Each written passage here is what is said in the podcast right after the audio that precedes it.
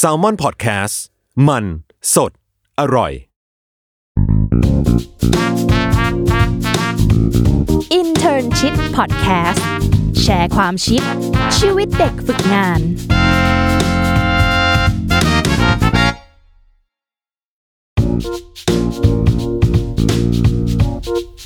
สวัสดีค่ะ ยินดีต้อนรับเข้าสู่รายการ Internship Podcast แชร์ความชิปชีวิตเด็กฝึกงาน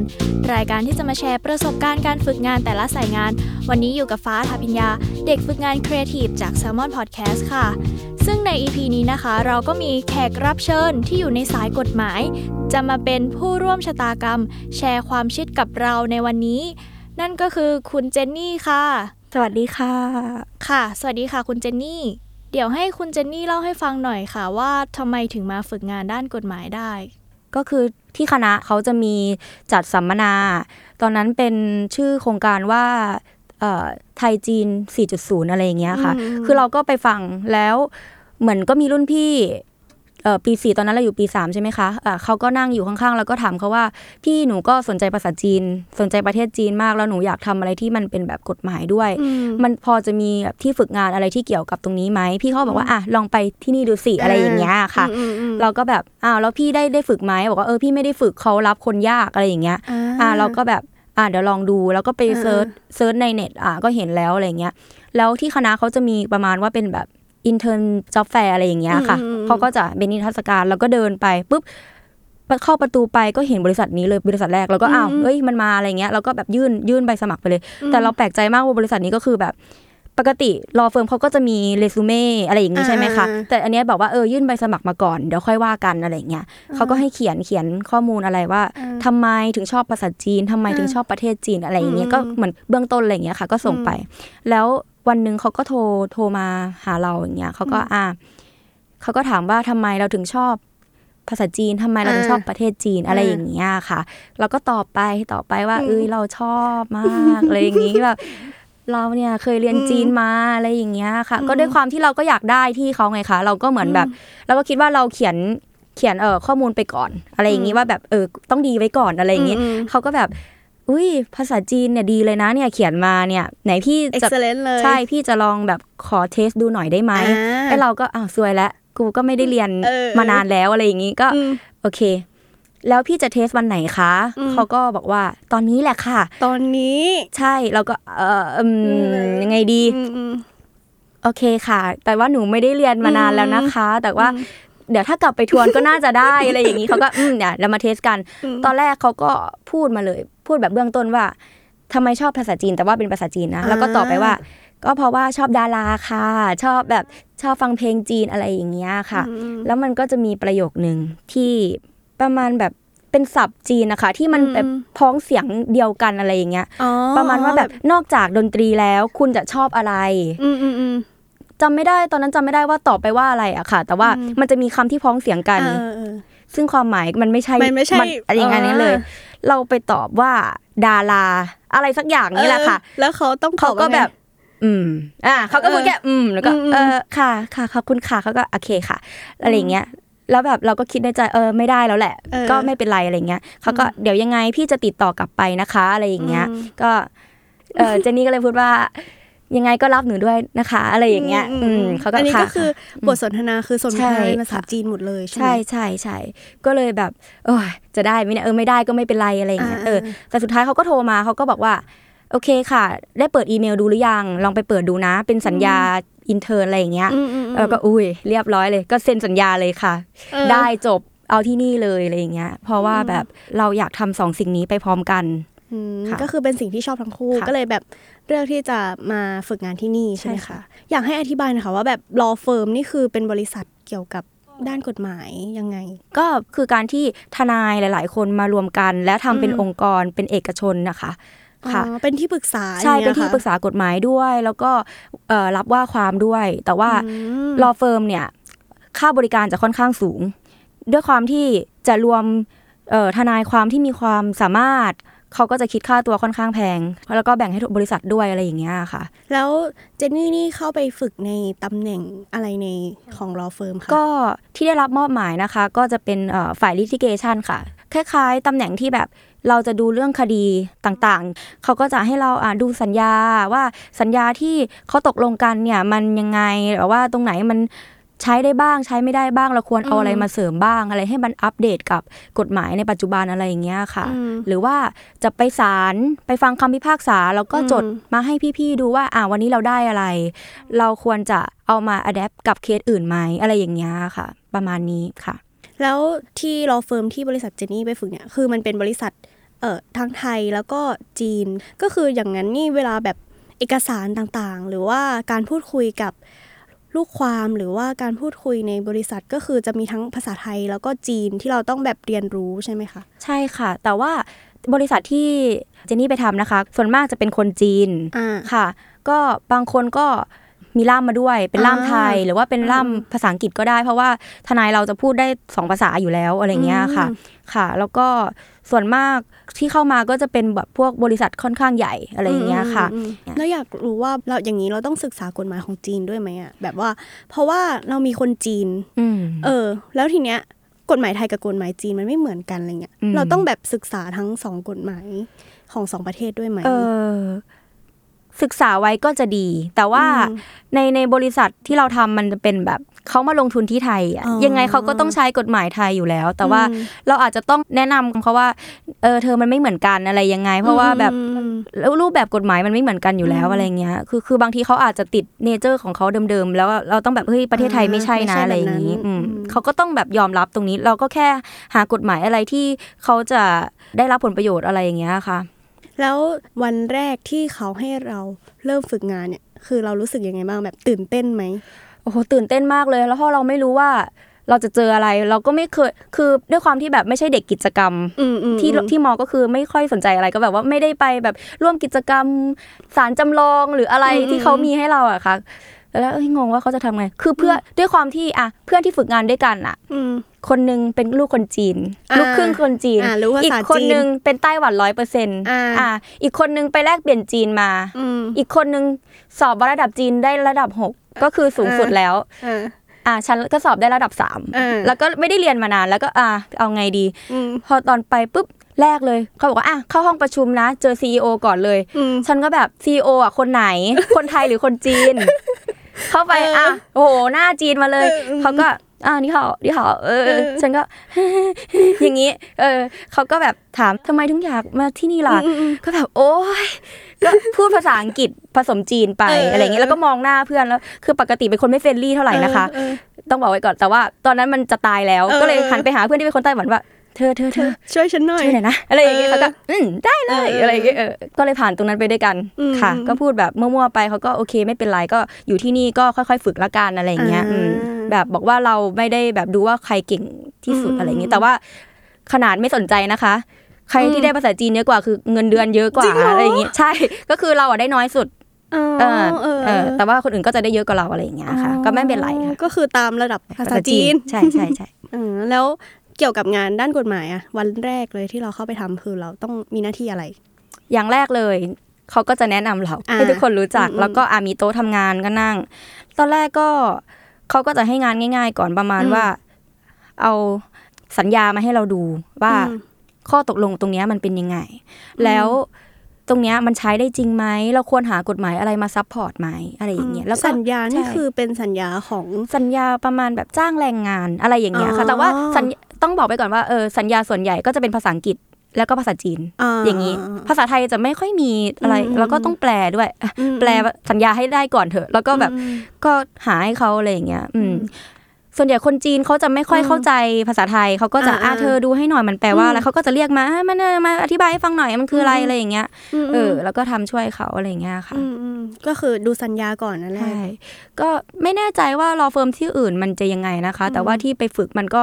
เราต้องยอมรับว่ายังไงมันก็ต้องมีทั้งงานง่ายแล้วก็งานยากใช้สมองกับไม่ใช้สมอง คือมันต้องทำอยู่แล้วแบบพวกซีหลอกอืมเอกสาร พวกอะไรเงี้ยมันได้ทำอยู่แล้วอะค่ะอืมจะมากหรือน้อยอืมเออก็ได้ทำอะไรเงี้ย แล้ววันแรกคือแค่ดูเอกสารอย่างเดียวอะไรมีอย่างประมาณอื่นนั้นที่เราแบบได้ทำอีกไหมวันแรก ช่วงแรก ๆ ยังไม่ได้ไปศาลนะคะ เหมือนเขาให้เรียนรู้งานไปก่อนอ๋อค่ะพอแบบ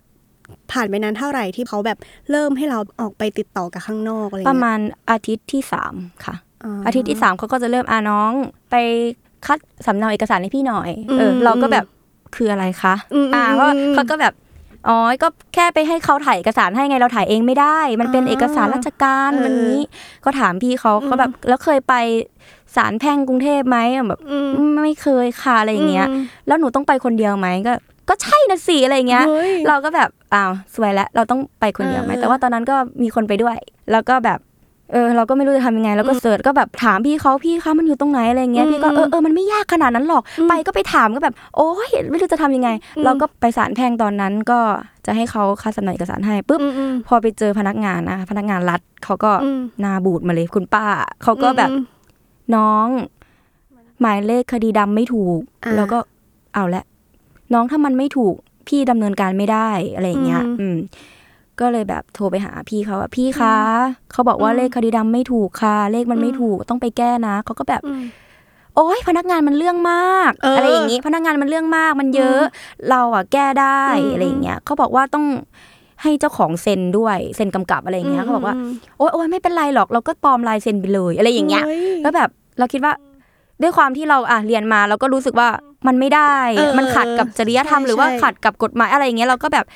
พี่มันได้เหรอแบบน้องมันทำได้ แต่น้องห้ามกลับมานะ น้องต้องแก้ปัญหาตรงนี้ให้ได้ ซึ่งตอนนั้นเราแบบ โอ๊ยอะไรนักหนาก็ไม่รู้ก็เลยแบบทำไงดีวะเออก็ทำไมทักไปหาพ่อพ่อเป็นทนาย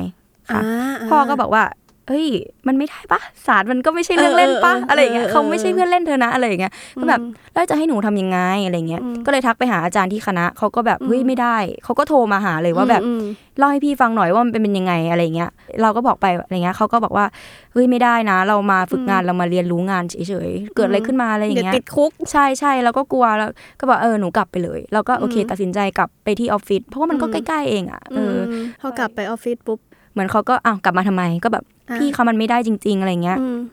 เราก็โกหกเขาไปว่าแบบ เออเราลองทำแล้วเขาก็ไม่ให้อืมอะไรอย่างเงี้ยอืมอืมอืมเขาก็โอเค ก็ยังดีที่ว่ามีทนายที่เขาอยู่ที่ออฟฟิศเขาช่วยด้วยว่าแบบเออมันถูกของเขาแหละ มันทำไม่ได้อะไรอย่างเงี้ยใช่ใช่อืมใช่แล้วก็มีเคสไหนไหมที่แบบว่า เราไปเจอลูกความหรือว่าเราไปเจอกับแบบเคสจริง ๆ ที่พี่เขาแบบได้พาเราออกไป เรียนรู้งานจริง ๆ เกี่ยวกับทนายความอะไรเงี้ยน่าจะเป็นเคสที่ไปศาลเอ่อทรัพย์สินทางปัญญาระหว่างประเทศอืมอะไรอย่างเงี้ยไปฟังลูกความเขาสืบพยานกันอืมนัดเอ่อปากแรกอะไรอย่างเงี้ยอืมก็โอ้ตื่นเต้นมากเพราะว่าอืมไม่เคยเห็นเขาแบบดำเนินการในศาลจริง ๆ อะไรเงี้ยอืมอาจจะเห็นแบบเออในละคร แต่ว่าพูดภาษาไทยเออเออแต่ว่าครั้งนี้จะเป็นแบบภาษาคนจีจีนนเหรออืมภาษาจีนพูดแล้วก็จะมีล่ามล่ามของบริษัทไปด้วย ก็จะแปลไทยอะไรอย่างเงี้ยอืมแล้วก็ มีทนายสองฝั่งใช่ไหมคะเป็นของเราแล้วก็อีกคนนึงอีกคนนึงเนี่ยเขาก็แบบโอ้ดุดันมากเลยแบบแบบเขาจะบีบแบบพยานให้จนแบบอืมพูดให้ได้อะไรอย่างเงี้ยแต่เราก็ซ้อมมาดีไงว่าแบบอืมอืมพยานเนี่ยต้องแบบตอบประมาณนี้ประมาณนี้อะไรเงี้ยมันต้องมีการซ้อมอยู่แล้วอะไรเงี้ยคนจีนเขาก็ตอบอะใช่ไม่ใช่แค่นั้นอะไรเงี้ยแต่แบบฝ่ายอีกฝ่ายหนึ่งเขาก็จะกดดันแล้วก็โอ้โหฟังแล้วเราก็เครียดว่าแบบอืมอะไรดีวะแต่ว่ามันก็สนุกดีอืมแล้วแบบบางทีผู้พิพากษาเขาก็ฟังไม่ออกที่เป็นล่ามอะก็ต้องอืมตั้งใจ แปลมากๆเลย เพราะว่าแบบมันต้องสาบานด้วยว่าแบบอืมสัญญาว่าจะแปลให้ถูก ถ้าแปลผิดจะมีความผิดอะไรอย่างเงี้ยค่ะมต้องระวังนิดนึง เพราะว่าภาษาจีนกับภาษาไทยมันอืมก็แบบไม่เหมือนกันอะไรอย่างเงี้ยแบบตีความผิดอะไรเงี้ยก็แล้วจะวันนั้นนี่คือเราต้องไปทำหน้าที่อะไรนี่นั้น เหมือนตอนนั้นอะไปดูเพราะว่าทนายฝั่งเราอะเขาเป็นพี่เลี้ยงเราอ๋อเขาเป็นทนายเป็นคนว่าความตรงนั้นเลย เราก็แค่ดูว่า อะพี่เขาแบบ มีทักษะการพูดยังไงอืมมีแบบเป็นทริคที่แบบทำให้ฝ่ายตรงข้ามแบบเอ้ยอืมปากไม่ออกหรือว่าเป็นอืมอะไรเงี้ย แต่เหมือนตอนนั้นมันน่าจะมีปัญหานิดนึงก็ตรงที่ว่าเอกสารเราไม่ครบอืมค่ะ แล้วเหมือนก็คุยกันว่าเอ้ย เราต้องถ่วงเวลานะ ให้มันถึงตรงนี้เออเพราะว่าผู้พิพากษาจะไปกินข้าวอะไรเงี้ยเออเออเราต้องถ่วงเวลาให้มันไปสอบพยานเนี่ยอืมถึงวันต่อไปให้ได้อะไรเงี้ยเราก็ต้องอืมถ่วงเวลาอะไรเงี้ยอือืมเพราะว่าฝั่งนั้นเขาแบบโอ้โหตีตีเราแบบเต็มที่มากเลยอะไรอย่างเงี้ยม แล้วมีเคสอะไรแปลกๆ ที่แบบเคยเจออีกไหมแบบว่าอืมตอนไปทำงานอะไรเงี้ย อ๋อ เป็นเคสคานสะพานคานสะพาน ใช่สะพานลอยอะไรประมาณนั้นอะแบบอ่าคือส่วนมากคนที่เขาผลิตอะเขาก็จะผลิตแบบอะทั้งตัวสะพานเลยอ่ารับรับทำสะพานอะไรอย่างนี้อืมแล้วแต่ว่าคนเนี้ยเป็นคนจีนเขาอยากอ่ามมาลงทุนผลิตเฉพาะตัวคานตัวที่คานค้เฉยำๆใช่อะอย่างเดียวซึ่งไม่มีในไทยแล้วอืม เขาก็บอกว่าอะฉันอยากได้ BOI ด้วยอืมซึ่ง BOI ก็คือเป็นสิทธิพิเศษที่เขาจะส่งเสริมด้านการลงทุนให้ชาวต่างชาติเนี่ยมาลงทุนกันได้เยอะอืมแล้วก็จะได้ลดภาษีอะไรเงี้ยเขาบอกว่าอ่าเนี่ยเธอฉันอยากได้ลดภาษีด้วยแล้วก็อยากแบบทำตัวนี้ด้วยจะทำได้ไหมอะไรอย่างเงี้ย ซึ่งเขาบอกว่าเขาไปทำเรื่องแล้วมันไม่ได้ เขาก็เลยให้firm เราทำอืมพี่เขาก็อะเธอ ไปหามาให้หน่อยว่าเราจะแบบปรับอ่าเปลี่ยนอะไรได้บ้าง แล้วก็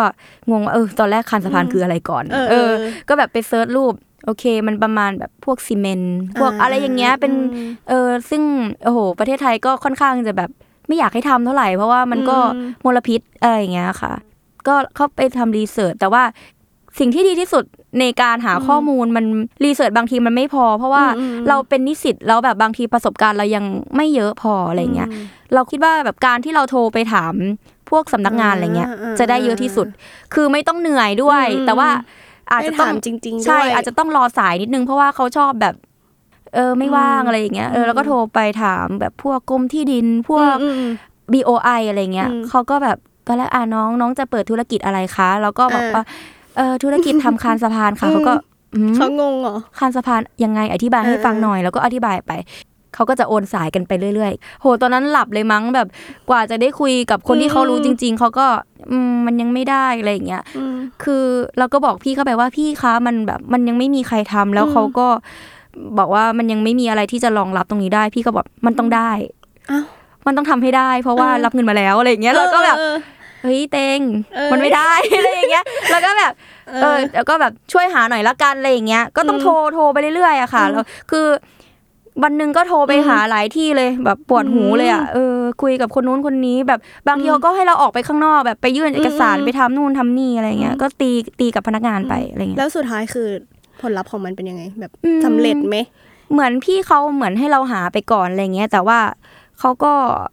บอกว่า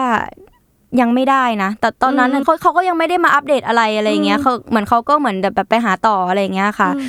ก็ข้อมูลที่เราหาทุกครั้งเนี่ย เราจะมีส่วนร่วมเสมอว่าแบบเขาจะเอาข้อมูลเราอะไปใช้ในเคสจริง ๆ ด้วย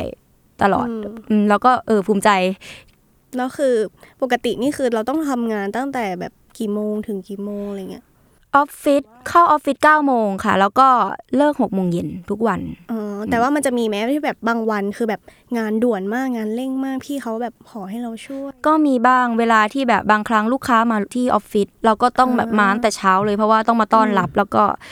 มาจัดนู่นจัดนี่ให้เขาอะไรอย่างเงี้ยแบบต้องพูดจีนแบบไปรับตรงลิฟต์เพราะว่าคนจีนเขาไม่มีบัตรเข้าออฟฟิศแล้วอืมต้องใช้พาสปอร์ตอะไรอย่างเงี้ยอืมเราก็ต้องแบบลงไปรับอะไรอย่างเงี้ยเพราะว่ายามก็จะไม่ให้ขึ้นมาอะไรอย่างเงี้ยอืมอืม ก็แบบส่งลูกค้าส่วนมากเออพาเขาขึ้นลิฟต์ลงลิฟต์อะไรอย่างเงี้ยอืมพาไปนู่นไปนี่อะไรอย่างเงี้ยค่ะอืมพาไปธนาคารอะไรเงี้ยอืมเป็นเหมือนพี่เลี้ยงคนจีนไปเลย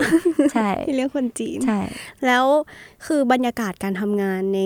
ที่ทำงานอะมันจะต้องแบบตึงเครียดมากแน่ๆเพราะว่ามันเป็นเรื่องทางกฎหมายอะมันเป็นใช่เรื่องที่ใช่แบบคนนี้เขามีปัญหากับคนนี้อะไรเงี้ยแล้วเราอะแบบรู้สึกแบบกดดันไหมเวลาแบบอยู่ในที่ทำงานอะไรเงี้ยโอ้นิดนึงโอ้ยไม่นิดนึงอะอะด้วยความที่ จีนด้วยอืมอ่าแล้วก็กฎหมายด้วย คืออมไอ้ตัวเนื้องานอะมันก็เครียดอยู่แล้วอืมแล้วลูกค้าเขาจะเร่งเร่งเราเลยว่าอืมเขาจะเอาวันนี้ ก็ต้องได้วันนี้เพราะเขาจ่ายเงินอืมไปแล้วอะไรอย่างเงี้ย คือเรารับมาแล้วเราก็ต้องทำให้ได้ หัวหน้าเขาก็จะค่อนข้างแบบกดดันเรานิดนึงยูยูต้องทำให้เสร็จอะไรอย่างเงี้ยอ่า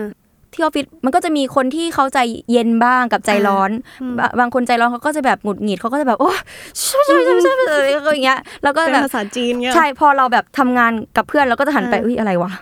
แล้วแบบบางทีเดินไปแบบเตะเออเครื่องถ่ายเอกสารนี้ก็จะแบบอะไรเนี่ย แล้วแบบเออเขาคุยกันเขาคุยดังมากอ่าเราก็จะเป็นแบบเข้าใจ feel แบบเริ่มเครียดอะไรอย่างเงี้ย เออ แบบงานก็ยากอยู่แล้วแบบเออเขาก็คงเครียดอะไรอย่างเงี้ยแบบอืมถ้าทำไม่ดีลูกค้าโทรมาเขาก็จะอะเรียกไปคุยกับ boss หน่อย แล้วก็จะเห็นเขาด่ากันในห้องแต่เป็นห้องกระจกซึ่งได้ยินด้วย อะไรอย่างเงี้ยเออเออค่ะ ก็คิดอยู่ว่าเออ ถ้าจบไปเนี่ยถ้าทำ law firm เนี่ย อย่างแรกเลยคือต้องมีความอดทนมากๆเลยเออไม่ว่าจะเป็นเวลานอนหรือแบบรับแรงกดดันอะไรต่างอืมๆคือ เราต้องทนให้ได้ เพราะว่าแบบพี่ที่ฝึกงานอย่างเงี้ยเขาโดนดุเขาก็แบบมีคนร้องไห้ไปหลายคนอะไรเงี้ยมเราเห็นเราก็ยังแบบเศร้าเลยอะไรอย่างเงี้ยอืมก็ไม่รู้ว่าถ้าเราไปทำจริง ๆ เราจะรับอันนี้ได้แค่ไหนอะไรอย่างเงี้ยค่ะ แล้วตอนเนี้ยคือจบฝึกงานแล้ว ใช่ ก็คืออยากรู้ว่าแบบ mindset ของเราอะเกี่ยวกับ กฎหมายเกี่ยวกับอืมภาษาจีนเนี่ยมันอืมเปลี่ยนไปยังไงบ้างหลังจากที่เราไปฝึกงานมาแล้วเนี่ยเราอยากจะทำงานที่นั่นต่อไหมหรือว่าเราอยากจะทำงานสายนี้ต่อไหมอะไรอย่างเงี้ยอืมเอาตรงๆคือว่าไม่อยากคือไม่ได้อยากทำ law firm อะแต่ว่าแบบก็เห็นเขาบอกกันว่าเออมันเครียดอะไรเงี้ยแล้วเราก็คิดว่าเออเราก็ไม่ได้เก่งขนาดนั้นที่เราจะสามารถเข้าทำงานที่ law firm ได้อะไรเงี้ย แต่ก็เออมันอย่างน้อยมันมีจุดเกาะเกี่ยวคือภาษาจีนว่าอืมอย่างน้อยเราชอบจีน มันน่าจะมีความสุข บ้างในด้านใดด้านหนึ่ง เราก็เลยลองดูอะไรอย่างเงี้ย แต่แบบอืมเราอาจจะเป็นคนที่แบบไม่ชอบความเครียดอะไรอย่างเงี้ยอืมแล้วก็อยากแบบ chill ๆหน่อยอะไรอย่างเงี้ย ในอนาคตก็อาจจะไม่ทำ law firm อาจจะนะ เพราะว่ามันดันดูค่อนข้างเหนื่อยแล้วก็เครียดมากๆ ก็ไม่น่าจะเหมาะกับเราอะไรอย่างเงี้ย อืม แต่ว่า อาจจะไปทำงานสาขาอื่น คือเราก็เหมือนเราก็รู้จักตัวเองไปเรื่อยๆ ก็อืมอืมถ้าคิดว่าถ้าสมมุติว่าไม่ได้มาฝึกที่นี่เลย เราก็อาจจะเออไม่ได้ฝึกความอดทน ไม่ได้อ่าฝึกการที่เราจะแบบไปเจอสถานการอืณ์มที่เครียดแล้วเราควรจะรับมือจัดมันการยังไงยังไงอะไรอย่างเงี้ยค่ะ แล้วก็การที่เราแบบเอออยู่กับเพื่อนร่วมงานในออฟฟิศเนี่ยเราต้องทำตัวยังไง พอเราจบมาปุ๊บเราก็ได้อะไรเยอะอยู่ไม่ว่าจะเป็นแบบด้านภาษา หรือว่า การที่เราโทรไปนู่นโทรไปนี่เราได้อืมความรู้เยอะมาก จากที่เราไม่รู้โอ้ย เรารู้หมดเลยนะ แบบรีเสิร์ชทุกอย่างที่เขาให้เราทำมันมีประโยชน์มากๆ เราก็ได้รับความรู้เยอะ เวลาเรากลับไปเรียนที่คณะเนี่ย เราจะแบบรู้สึกว่าเฮ้ย เรื่องนี้เพื่อนไม่รู้อืมแต่เรารู้อะไรอย่างเงี้ยแล้วเหมือนแบบบางอย่างที่เราทำงานที่รอเฟิร์มบางเรื่องที่เราได้รับมาอย่างเงี้ยอืมอืมพอเรามาเรียนที่คณะเราเห็นแบบวิชานี้เปิดเราอยากศึกษาต่อ เราก็สามารถที่จะลงเรียนวิชานี้ได้อะไรอย่างเงี้ยมอันนี้ ก็คือสิ่งที่ได้จาก law firm ใช่ใช่ก็คือฝึกงานก็ทำให้เราเรียนรู้ตัวเองมากใช่ขึ้นใช่ใช่ไหมใช่แล้วก็ถ้าสมมติว่ามีน้องๆคนไหนที่อยากไปฝึกงานที่ law firm หรือว่ามีน้องๆคนไหนที่กำลังจะเข้าศึกษา ด้านกฎหมาย มีอะไรที่จะแนะนำให้เขาบ้างว่าแบบอะไรที่เราควรทำอะไรที่เราไม่ควรทำเวลาไปฝึกงานด้าน อย่างแรกเลยก็ทวนบทเรียนมาหน่อยแล้วกัน เพราะว่าอืมมันได้ใช้อยู่แล้วอะอืมคือคือตอนเราเข้าไปอะเราไม่ค่อยได้ทวนอะไรเลย เพราะว่าอืมแบบเวลาจะหายใจยังไม่มีเลยมั้งแบบอืมเรียนที่คณะอะไรอย่างเงี้ยแล้วก็ เราต้องดูด้วยว่ารอเฟิร์มที่เราจะไปฝึกเขาเน้นเรื่องอะไรด้วยอะไรอย่างเงี้ยอืมเออส่วนมากก็จะเป็นพวกที่ดินพวกทรัพย์สินอะไรอย่างเงี้ยค่ะอืมก็ทวนมาแล้วก็อะไรอีกอะแบบว่าเราต้องพยายามฝึกการเอ่อรองรับอารมณ์มเออรับสถานการณ์อดทนเครียดๆใช่ ต้องอดนอนด้วย เพราะว่าบางทีอืมงานทำไม่เสร็จเราก็ต้องกลับมาทำที่บ้านอะไรอย่างเงี้ยแบบโอ้อืมเอกสารกองโตอย่างเงี้ยมอ่า แล้วก็ฝึกภาษาอังกฤษอืม เพราะว่าภาษาสำคัญเออ law firm เนี่ย ส่วนมากใช้ภาษาอังกฤษเยอะอืมมาก แล้วก็ถ้าแบบเรื่องเพื่อนร่วมงานอย่างเงี้ยอืมมันก็จะมีทั้งคนที่ดีแล้วก็ไม่ดีอืมแบบบางคนเขาก็เอาเปรียบเราก็มีอืมเราก็ต้องระวัง แต่ว่าเราต้องหาอืมเพื่อนนะเราต้องมีเพื่อนไม่ใช่ว่าเราไม่มีเพื่อนเลย เพราะว่าไม่มีเพื่อนเนี่ย เวลางานยากๆมานี่หันไปหาปรึกษาใครก็ไม่มีอืมไม่ได้ไง คือเราแบบต้องช่วยกัน อย่างน้อยแบบ อืมอะถ้าฝึกงานไม่สนุกอย่างน้อยเราก็มีอืมเพื่อนอะไรอย่างเงี้ยอืมเพื่อนก็สำคัญ แล้วก็พี่ที่ฝึกงานก็ก็ต้องดู บางคนก็ไม่ได้แบบดีอืมอะไรเงี้ย แต่บางคนเขาก็อืมน่ารักเขาก็คอยช่วยเหลือเราอะไรเงี้ยแต่ส่วนมากนะ ที่แบบไปถามเพื่อนมาเนี่ย ส่วนมากจะมีปัญหากับ HR อืมอืมเพราะว่า HR นี่เขาแบบโอ้เยอะเยอะเหมือนกันอืมเขาก็จะคอยมาจับผิดว่าแบบทำไมไม่ทำงานอืมทำไมอย่างงู้นอย่างนี้อย่างนั้นอะไรอย่างเงี้ยอืม แล้วถ้าอยากจะแนะนำคนที่แบบตอนนี้เจอสถานการณ์เครียดๆนี้ที่ฝึกงานอะไรเงี้ยอยากจะแนะนำให้เขาแบบจัดการปัญหาหรือว่าอารมณ์ของตัวเองยังไงบ้าง อืม